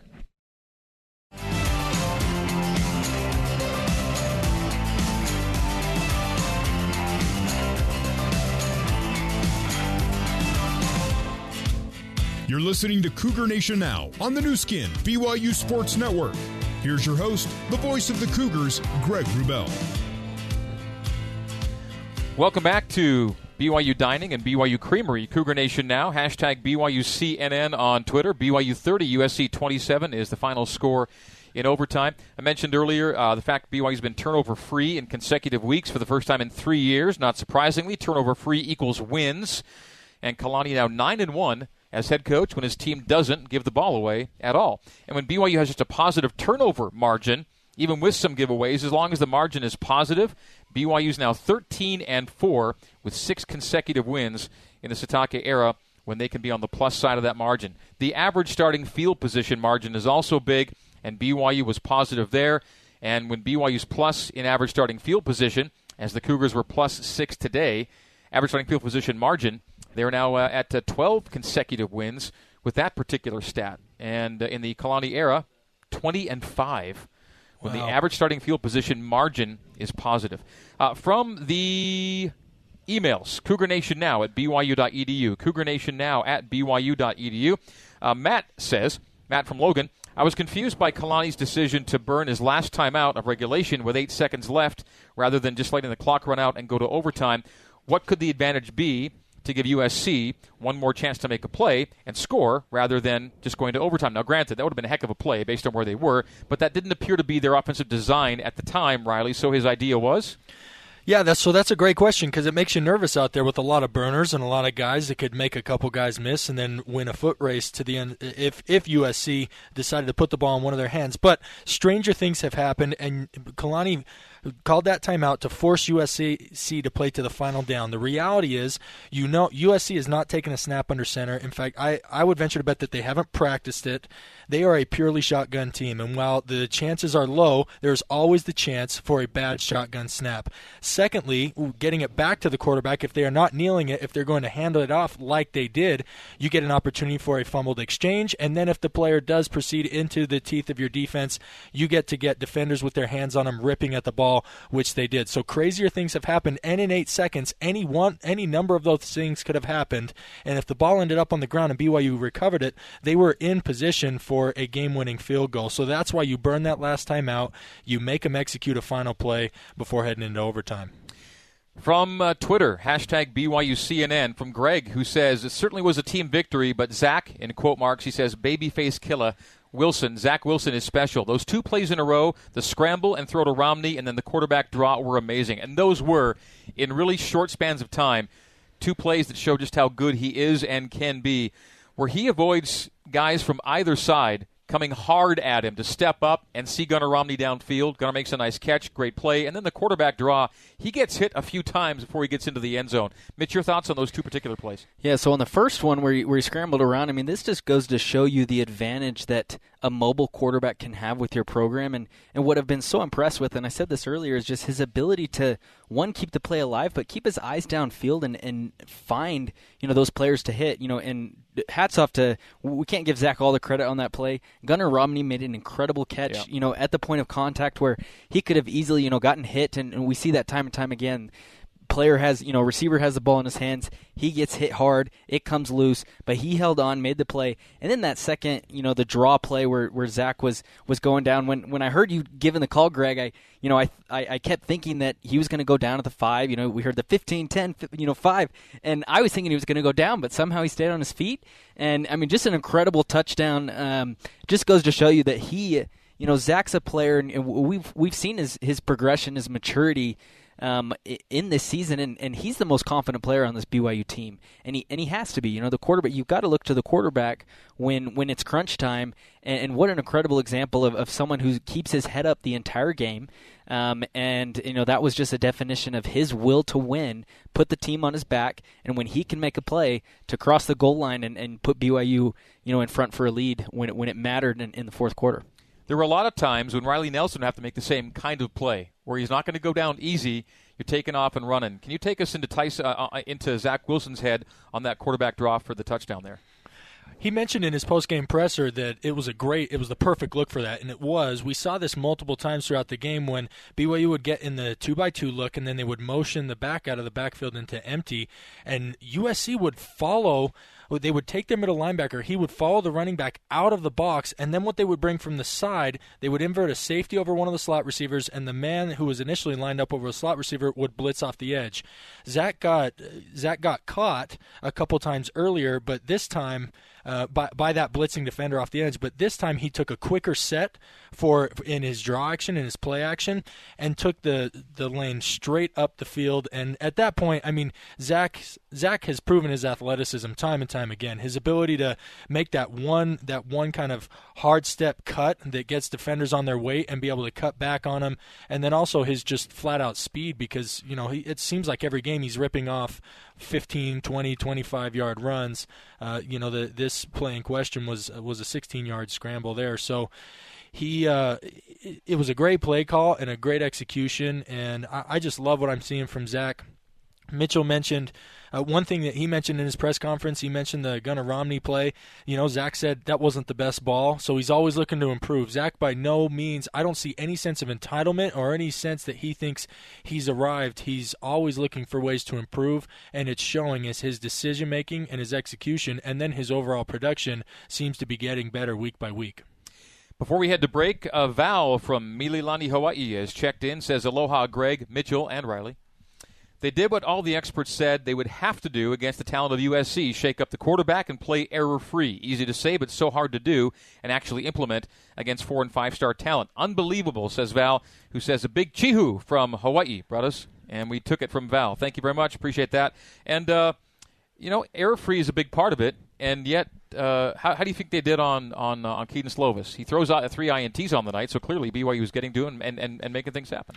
No question. He n- not only him, but the play callers had an absolute. He, the BYU defense was in their heads because after those early interceptions, they were not going over the middle of the field. Essentially, BYU reduced their entire passing game. We heard all of this about all of their weapons and these potential NFL guys, and they basically reduced it to quick play action fakes and throwing a quick out to the sideline or a quick play action fake and a five yard quick slant, which eh, they did get the one in the second half, the the one deep ball, but that was the one time they tried it, and it w- and it was a play that had to be reviewed to see if it even counted. Um, so to be able to reduce that offense to what was essentially two different route combinations.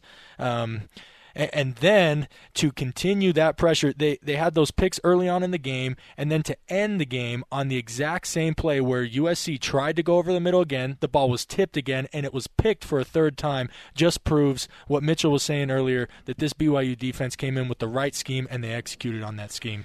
Yeah, and, and one thing I will say, just to you know, Slovis and, and our, BYU's ability to slow him down. I mean, one player I want to highlight is Khyiris Tonga when you when you have a physical presence and dominant presence like him up the middle, no quarterback should feel ever you know um, you know comfortable back there because I mean the, the game that he played today, he I mean he's making a statement um, not only for BYU but in his future career as you know you know as a potential career in the NFL and I mean Khyiris Tonga is just a fun player to watch. And um, it, it just goes to show you when you when you're you know when you want it that bad and, and you, you can tell that Khyiris does there was a big part of Slovis's you know performance and how um, you know he did look a little bit more uneasy, and you know Khyiris Tonga was a big part of that. Um, just so hats off to the D line. You know Khyiris talked about it in his interview. Um, that he views himself as um, it's not it's not an entire. Um, it's not an entire D line, um, or just him as the sole person. It's the entire D line. One tackle is is for everyone, and so just a just a really cool unit that they have there. Um, just very impressive with his performance. Speaking from a quarterback's perspective, when the rush comes straight in the A gaps, it is in your lap and it absolutely messes with your head because as a quarterback, you know it's step throw. When your center is getting pushed back and you cannot step, that's why we saw a couple of throws that that uh, Slovis dirted uh, that were simple, you know, five seven yard routes that he was extremely inaccurate on. Well, that's because that that rush came from right up the middle, which was uh, again just I wanted to provide that quarterback's perspective of how frustrating it can be when you get guys like Khyiris Tonga or Lorenzo Fauatea in your lap all, all night. Ken in Omaha joining us on Cougar Nation now at byu.edu via email says BYU was playing an odd scheme defensively. Was it try to neutralize USC's speed in passing or to beat us with the run? Question mark. And and Coach Helton noted it, and we've talked a lot about it. How BYU was playing was a lot of drop eight, uh, a lot of drop eight out there tonight. Definitely, and they had eight guys in cover. One of the things that I liked is we use drop eight as a cover term, but with those eight defenders, you can do a lot of things. Uh, Coach Sitake sat right here and said, "Well, we played a lot of man tonight." They did. They played what's called two-man robber, which means you have five guys that are man-to-man. You have two safeties over the top, keeping anything from deep, and then you have a guy in the middle of the field that's reading the quarterback's eyes. Payton Wilgar was the robber they were actually in man coverage when he picked off that when he made that first interception, and then they paid, played your traditional. Uh, th- three deep, five under. They also played four deep, four under, and then they even played some where they just manned up the outside wide receivers, and then they covered the entire middle of the field with the remaining six defenders. But it was it, first of all, we've seen this all season from BYU's defense. They executed extremely well, um, and so while part of it was with USC, it's also something that they do well, and they've been able to execute three weeks in a row now, and something I expect to see throughout the course of the season. Chase in Idaho before the break on email, Cougar Nation now at byu.edu says has BYU had two more exciting back-to-back wins since Nebraska and Boise State in 2015? Probably not till this week. And Mitch, you were a part of both of those, and that was a wild way to start the season. That was two and zero oh BYU at that point. Now it's two and one BYU. But for back-to-back, do it the way they've done it against two P5 programs. Uh, you probably have to go back to 2015 and say it's the best back-to-back week that BYU's had.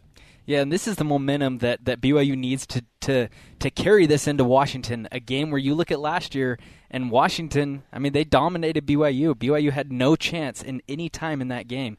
Um, and so this is the type of momentum that needs to be carried over. Um, what an incredible two two games. Stressful as fans, um, you know, stressful I'm sure as coaches and even as players at times. But what's so cool is to see them come out on top, to execute and know in these crunch moments they can come out victorious, which which they have done, you know, in two straight weeks. So what what an awesome experience. At Stephanie Bruin on Twitter says another intense and exciting win. Love the commentary and excitement on the radio call. Well, we thank you for that, Stephanie, and say that it was all uh, coming out pretty naturally tonight because we have good stuff to call and fun stuff to call. It just uh, it comes out. We glad you we're glad we're glad you enjoyed the call. That said, uh, Jarrett Webster on Twitter hashtag BYUCNN said the USC center is going to have nightmares about Tonga and Fauatea tonight. No doubt, absolutely no doubt. Hey, he's he's probably going to yell at his coaches too. Why could we not have had a guard come and help me? they put him one on one far too often, and those boys took advantage. They ate his lunch. And a social media question about social media from Ryan Mortensen says, "When will Riley Nelson get the blue verified check mark on Twitter?" When's that going to happen? Let's start that movement. I'll see if I can. Uh, I, may, I, may, know somebody. We'll see if we can pull a few strings there. We'll take a break. It is BYU's Cougar Nation now, brought to you by BYU Dining and the BYU Creamery. Cougar Nation now continues. You can reach us, hashtag BYUCNN on Twitter, hashtag BYUCNN, or on email, Cougar Nation now at BYU.edu. Cougar Nation now, one word, two ends in the middle. We will be giving away in our next segment, or trying to, and with a trivia question, two half gallons of famous BYU Creamery ice cream. Stick around for that. Back after this on the Nu Skin BYU Sports Network.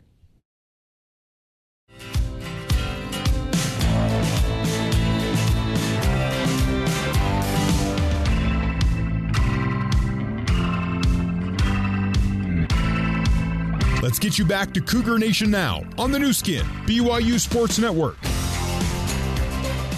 BYU Dining, Cougar Nation now continues. We're going on eight hours of radio today. BYU 30, USC 27 in overtime.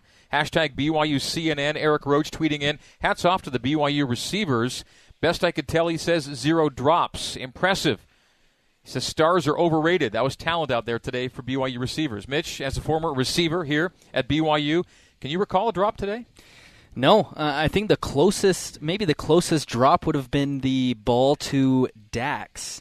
Um, that on was that comeback in the end zone. Yeah, on the comeback in the end zone. But I mean, that was that was thrown high. Yeah. I think he may have gotten a, a, tip of his finger, and so I mean that's obviously not, not, not a true drop. Yeah, yeah no, and, as a, and, as a, quarterback uh, on comebacks like that, especially in the end zone, you have to put the ball low in the way, low in the way. Zach right. did a good job getting it away, but it was too high, and with the tight coverage, it made it that would have been a tough play. But you're right. I think that was the only one he got his hands on that didn't come down with. Yeah, and so yeah, that one's not a drop. So yeah, zero drops. Scott Hall at Cougar Nation now at BYU.edu on the email says, please give credit to whomever tipped that last ball leading to the interception. First of all, it was so crazy when Dayan went to the ground and then he was immediately, you know, buried by guys. I, I couldn't tell immediately who had the ball. I knew it was a BYU guy. To find out it was Dayan, we, we got it as soon as we could. But but there were two guys involved. We think in watching the replays that you say it was Kavika and Chaz. Yeah, they they hit the receiver, which was Drake London. They hit him simultaneously, and uh, I don't know that either either one of them actually tipped it. I think it was them hitting him, and then the ball tipping off his hands up into the air that allowed Dayan to get underneath it for the interception. In in post game, Kavika did say he got a hand on it. Okay, so you know, yeah, I'll take only, his I'll take his word for it. Yeah, um, let's give him all the credit in the world. Yeah, they, yeah. they, only showed the one angle on the uh, on the replay app that that I had access to. So. The, uh, today's game was uh, a, a, lengthy one. A lot of delays, a lot of reviews, a lot of replays. Seemed to kind of uh, the first half of the first quarter clip, clipped along pretty good when TV wasn't here yet, and then when the TV came in, the TV timeouts are one thing, but it was uh, they do take their time on a lot of these things, don't they? Kind of no, drags it out. No question. We had a lot of reviews. We had that whole weird sequence where they gave USC back a timeout when we were running the scrum. I mean, I'd never seen that. And then they came when running hurry up, right? Yeah, They, they hurried into the scrum formation, and then they they said. Uh, we're giving we're not charging USC a timeout because the the play the ref was still standing over the ball when BYU snapped it, and then we run it again, and that play didn't count, and then we run it again, and then Kalani gets all heated, and I mean that that in and of itself was 20 minutes spent on one single down, and then uh, you know there was probably a half a dozen other reviews today, so uh, you know hats off to the fans that stuck with it. Unfortunately, that's the world we live in in college football, and and I think we'd all rather have the calls right uh, especially when they're working for us. It hurts a little bit. The the uh, pauses get annoying when they're working against you, but it's the world we live in today. Jerem Jordan just texting me says I have Fonua with the initial breakup to pop the ball up on the Dayan INT. Chaz Ayu was in on it too, so that's kind of how we've ID'd it. Those Yeah, great. those two guys plus Dayan. Wow, what a day today. Um, Dayan was involved early and late. Uh, he's in on the scrum formation, gets a touchdown run out of it uh, on the touchdown call that I blew calling Ty'Son instead of Dayan. Hey, in in your defense, those two look alike. Well, and- well yeah. Right? okay, okay, they're wearing the same number, and he's lining up as a running back. He's wearing number five. I- yeah, but I mean, common uh, common mistake. I, I, Okay, would- thank I don't you. think you were the only one who, who didn't know that was that still was st- still kicking myself because I have seen scrum run uh, with Ty'Son involved too. So, but the two number fives anyway. So I blew that one. So uh, Dayan scores the touchdown. Then he's involved on the late scrum that didn't work on fourth and one. But uh, it, it's certainly an option they like uh, for short yardage. It puts Khyiris Tonga on the field as an offensive player, and so he gets to enjoy a little bit of that. And uh, and then Dayan makes the play to, to end it today. One of three interceptions for BYU, two linebacker ints, and then the uh, the corner int from Dayan on a day when the uh, secondary was not at full strength by any stretch. So kudos to all those guys. Hey, as we head to break, let's give you the trivia question for two half gallons of famous Creamery ice cream, shall we? It is BYU's Inside Scoop Trivia, brought to you by the BYU Creamery, the classic BYU tradition. Have a scoop today. Uh, we give you the question and the first correct answer in on Twitter or via email, cougarnationnow at byu.edu. Uh, will win two half gallons of famous creamery ice cream. Your choice on flavors, your choice whether to pick it up or have it delivered. We leave it all up to you. So here we go. BYU in Washington next week. BYU's last win over Washington came in 2010, 23-17 here at LaVell Stadium. And BYU Riley used a unique uh, plan that night. They uh, they had they had two quarterbacks. We alternated. What happened every, there? Yeah, we alternated every other series. You say we because you were one of the guys. Yes, I was. I was fortunate enough to start the game. That was uh, when Jake Heaps came in as a freshman, and uh, we had a hard-fought battle through camp. And the decision was heading into the first game that we were going to alternate every series, and we did that. And uh, fortunately, it was something that was highly questioned, and uh, it didn't end up lasting very long as we scrapped it. I think week three, week two, second half of the second game, but uh, it was good enough to get Washington, um, get us a win against Washington in week one. So that was the last time BYU beat Washington. The time before that, BYU won in Seattle, 28-27 in 2008. Here now we're getting to your question. So BYU won the game 28-27 on a blocked PAT. Who blocked the PAT for BYU to secure? I know it. Do I the- get a win? I, I don't think you're eligible. Who blocked the PAT to give BYU a 28-27 win over Washington in 2008? Jake Locker scores a touchdown, gets an unsportsmanlike throwing the ball up in the air, backs the PAT up. It's longer than normal. It gets blocked. BYU wins 28-27. Who blocked the PAT for BYU? Hashtag BYU CNN on Twitter if you want to use that to respond, or if you want to email it, it is CougarNationNow at BYU.edu. And spoiler alert, we already have a winner. We'll get to that winner next here on the Nu Skin, BYU Sports Network. According to the American Medical Association, 60% of all U.S. doctors will face a lawsuit before they turn 55. The average malpractice court settlement is around $425,000. Even claims that don't make it to court still cost tens of thousands in defense, along with lost time, anxiety, heartache, and damaged reputations. Legally Mine is helping physicians in the U.S. proactively stop the threat of lawsuits and protect their assets. Learn more at legallymineusa.com.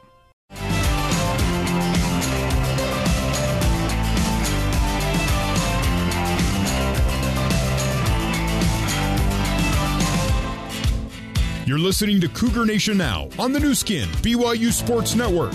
Here's your host, the voice of the Cougars, Greg Wrubell. All right, uh, BYU Creamery inside scoop trivia question When BYU defeated Washington 28 27 in 2008, who blocked the PAT to secure the win for BYU? Answers came streaming in, streaming in, and a lot of them said Ethan Manuel Some people believe it was Ethan. No, he had the field goal block against UCLA to secure a Las Vegas Bowl win in days of yore. But I was actually at that game. So was I, as a fan, as a broadcaster. That was the same year, wasn't it? Was it not 2008? Weren't they both? Uh, 2008, the UCLA game, the Las Vegas Bowl game. Is it? Was it 2008? I think it was. Was it not? 2006 was Oregon. 2007 bowl game was who? Uh, no, it was 2007 Vegas Bowl preceding was the Washington UCLA, game the next year. and then So- Washington was early in the season the next year. Yeah. Yeah, that's right. So the Arizona, yeah, so it was uh, 2007 UCLA, and then the Washington game happens. Anyway, the answer is Jan Jorgensen. What I'm trying to get to, Jan Jorgensen blocked it, and it was really it was really close between Jarrett Brandt on Twitter and Mike Miller on email for who got in first. But Mike Miller gets in just by seconds, and then everyone else is after those guys. So we're going. Congrats to you, Mike Miller. For answering correctly, Jan Jorgensen blocked the PAT to give BYU that uh, 28-27 win in 2008. I will get information from you, Michael, and we will get uh, ice cream to you as soon as possible. All right, uh, question from Ryan Slater. Now, there was a uh, receiver here at BYU back in the day named Ryan Slater. Maybe it's Ryan Slater. Could be that Ryan Slater. Hopefully, the alumni coming back, participating. Ryan Slater has a, a wide receiver question, so maybe it is Ryan Slater, the Ryan Slater. Late in the fourth quarter, Aleva Hifo was called for an illegal block on a long run by Ty'Son Williams. Can you comment on the legality of his block? It looked like a clean cut block to me, uh, and the call was blocking below the waist, right? So here's what the rule is: um, linemen with initial position completely inside the tackle box may legally block below the waist inside the tackle box until the ball leaves the tackle box. All other Team A players are allowed to block below the waist only if the force of the initial contact is directed from the front, and directed from the front is 10 o'clock to 2 o'clock. Exceptions are Team A players or teams on offense. Their players may not block below the waist when the block occurs five yards or more beyond the neutral zone. That's one of the exceptions. And players outside the tackle box at the snap or any time after the snap or in motion at the snap may not block below the waist toward the original position of the ball at the snap. One of those two things most likely applied. I would think in that situation. Or once the ball has left the tackle box, a player may not block below the waist toward his own end line. So those are the three conditions. One of those three had to be violated for that to be a penalty. So it was, I believe it was the one because it happened about six, seven yards downfield. He So it's was too far he- down. Yep, he did approach him from the front. Now, Mitchell, I wanted to ask you about this. We didn't get the chance to to do it on air, but it looked to me like Aleva was trying to, and again, that's contact below the waist. Is there a technique in stock blocking? Because as you remember, that was a quick toss outside, so everything was happening bang, bang, bang. It wasn't a traditional stock block where you engage up top and try and drive your guy. Is there one where you try and make contact, maybe diving across the hip, where you make contact more on the lower rib cage, abdomen area? Um, because what that's what it looked like to me. Aleva tried to do. The defender kind of stepped back and he fell into his legs, being blocked below the waist. Can you talk a little bit to that technique? Right. So when when I saw that play, I was actually a little confused at why they called it because, from my understanding, and and this may be, you know, I'm, I might have you know done this legally as a player, but from my understanding. Um, and I don't know if this falls in with the rules that, that Greg just read, but if you're if, if there's a play outside, and as long as you're going outside, you know, if you hit him in the hip, and, and maybe that's where I was targeting most of most of my cut blocks when I played back in the day. Um, and so if you go for the knees, it might not that that's maybe where the flag came in. But from my understanding, I, if if it's outside the tackle box and you're not coming in, Coming back you're coming, play, you- you're going away, which is which is what I thought Aleva was doing. It, for me, it looked like a clean play, um, and so I was a little bit confused. That there might be a little bit of a gray area for you know was did he launch himself outside toward the sideline or did he launch himself towards the middle of the field where you know that could have been where the where the flag came. Um, but yeah, I mean as as a I mean a cut block. I mean it's a great play, and I, I used it frequently because I would go against linebackers who are 230 pounds, and if I'm just you know standing in front of them, most of the times they'll push me back and, and run right through me, and so it's it's you know plays to a guy like Aleva's size who who resembled my size as well to cut block because you have a better opportunity to do that. Um, and so I was a little bit confused. I I thought it was clean, um, and you know unfortunate that that came at that time. Um, BYU might have won it in uh, in regulation. Exactly, exactly. So, you know, I'm sure they'll go back and watch the film. I'm sure Leva's going to be coached up on it. I, I don't fault him for that because, from my perspective, it looked clean. It's it probably would have been something that I would have done as well. Um, and so, you know, I'm sure they're going to go back, watch the film with Fesi. He'll coach him up on, on when it's legal, when it's not, um, to get that straightened out for coming My weeks. biggest takeaway from this, Greg, is that Mitchell and I are getting old, and the game has become so much so- softer from when we stopped playing. That's got to be the real answer. Hashtag BYU CNN from Shiloh Lloyd says, Have you guys talked about the USC touchdown that was upheld where the receiver was ineligible because he stepped out? How was that a TD? And we, we talked a lot about at the time, just to, just to restate, and it's interesting that, that the exact scenario is actually mentioned in the rule book. They have a great section of the rule book where they give you scenarios, they describe what might happen, and it kind of matched this one here. I'll read you the scenario and why, and the only way it differed from today, and then we'll tell you what went down. So, in the scenario in the rule book, receivers legally blocked out of bounds at the two yard line in this case, it says. And then while attempting an immediate return to the field of play, leaps from out of bounds and is airborne as he receives the legal forward pass. He lands in the end zone with the ball in his grasp. The ruling there is incomplete pass because the player did not establish in bounds before touching the pass and hence he was still out of bounds. Same situation in that Pittman is forced out, at least by the referee's judgment, forced out, and immediately tries to come back in, or at least he stepped on the boundary and came back in. In this case, he did establish because one foot came down in bounds as he caught the ball. If he'd caught the ball airborne, without that foot coming down, it would have been an out of bounds and incomplete pass. That's the one difference or distinction from the rule book, but he did get a foot down. I didn't know when the call was made if he really did get the foot down. Seeing it in review, it was clear one foot came down after one foot was out of bounds. So if you can get a foot in and you're not the person that went out voluntarily, you've caught a legal forward pass. In this case, they gave it to him.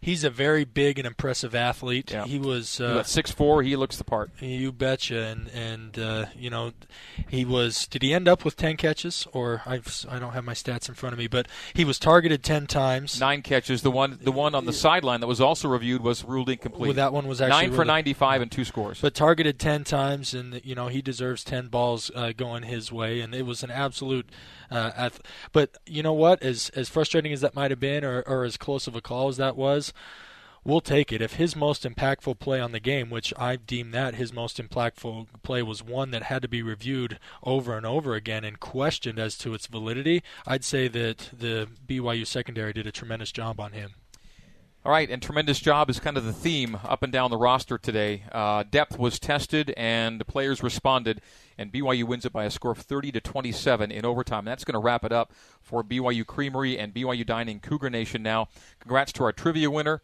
And we'll get that ice cream out to you soon. And thanks for the rest of you for being with us all day. Long broadcast day today. It began in the morning. Began at uh, 11:30 this morning, and now it's a quarter to eight. But it's fun to be on the air this long when they have this many good things to talk about. And and what a uh, what a thriller it was. Nationally ranked team coming in, and BYU defeats top 25 team now for the fifth time in the last seven seasons. Can they make it back to back wins over a ranked team? Well, we'll find out next week should the Huskies stay ranked, and they were ranked this week, and they were destroying Hawaii a short time ago, so I presume that uh, Hawaii can stick around in the top 25. Uh, 38 14, the Huskies over the uh, Rainbow Warriors in the third quarter. And UW is coming in next, and BYU looking for a little bit of a uh, little bit of payback after last year as well, as Washington really kind of manhandled BYU up in Seattle, and that is our next broadcast. So that's going to do it for today. Meaning we have to say our thank yous, and first of all, we thank first and foremost uh, Cougar Nation, all of our BYU listening audience for tuning in wherever you were or are tonight. We do it for you, and hope you enjoy what we do uh, it, to benefit you and your fandom of uh, following Cougar sports wherever you might be in your life. So thanks for tuning in. Back at BYU Radio, our engineer Sean Fay, our control board operator Tanner Rawl, our uh, coordinating producer uh, Terry South, our interns Jeff and James back there, Jeff Carroll and James Havel. That's our crew over the way. I can see the building right from here. We got a great view of BYU Broadcasting Building, just a few hundred yards, maybe a quarter of a mile away from us here. Good work, guys. Uh, here in the in the booth, our engineers are Barry Squires and Michael Wimmer. Our interns today were Hayden Wallace and Nate Slack. We had Jason Shepard with hosting duties. And then we've got Mitchell Juergens to my right, and we've got uh, Riley Nelson to my left. And my name is Greg Wrubell. Thanking you all for tuning in, saying in the meantime and in between time, this has been BYU Football on the Nu Skin, BYU Sports Network. Good night and so long from Provo. You've been listening to live coverage of BYU football on the Nu Skin, BYU Sports Network. Coverage of today's game has been brought to you by Siegfried and Jensen. Siegfried and Jensen has been helping Utah families for over 25 years. BYU football is also proudly supported by Ken Garff Honda, Nissan, and Volkswagen in Orem. BYU football is a production of BYU Athletics in association with BYU Broadcasting. Special thanks to BYU President Kevin Worthen, Vice President Matt Richardson, Athletic Director Tom Holmoe, and General Manager of Corporate Sponsorships Casey Stoffer. BYU football is an exclusive presentation of the Nu Skin, BYU Sports Network.